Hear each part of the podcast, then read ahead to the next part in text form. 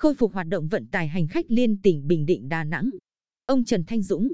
Phó Giám đốc Sở Giao thông Vận tải cho biết, từ 0 giờ ngày 8 tháng 9 năm 2020 cho đến khi có thông báo mới, các đơn vị kinh doanh vận tải hành khách có thể khôi phục 100% tần suất hoạt động khai thác của các phương tiện, bao gồm xe tuyến cố định liên tỉnh, xe taxi, xe hợp đồng đi và đến thành phố Đà Nẵng.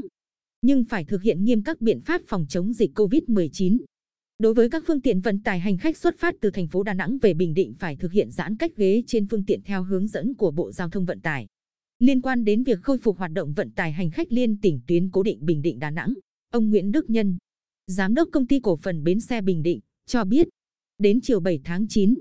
chưa có doanh nghiệp nào đăng ký xuất bến phương tiện vận tải hành khách từ bến xe khách trung tâm Quy Nhơn đi Đà Nẵng. Còn ông Nguyễn Phúc Tích, đội trưởng khách hóa vận ga Diêu Trì cho hay, trong ngày 7 tháng 9, ngành đường sắt đã tăng thêm hai chuyến tàu SC21 và SC22 xuất phát từ Sài Gòn đi Đà Nẵng và ngược lại. Ngoài ra, các chuyến tàu SC1, SC2, SC7, SC8 từ Sài Gòn đi Hà Nội và ngược lại cũng sẽ dừng tại ga Đà Nẵng để đưa đón khách, đồng thời thực hiện nghiêm các biện pháp phòng chống dịch COVID-19. Tại ga Diêu Trì, công tác phòng chống dịch COVID-19 tiếp tục được siết chặt.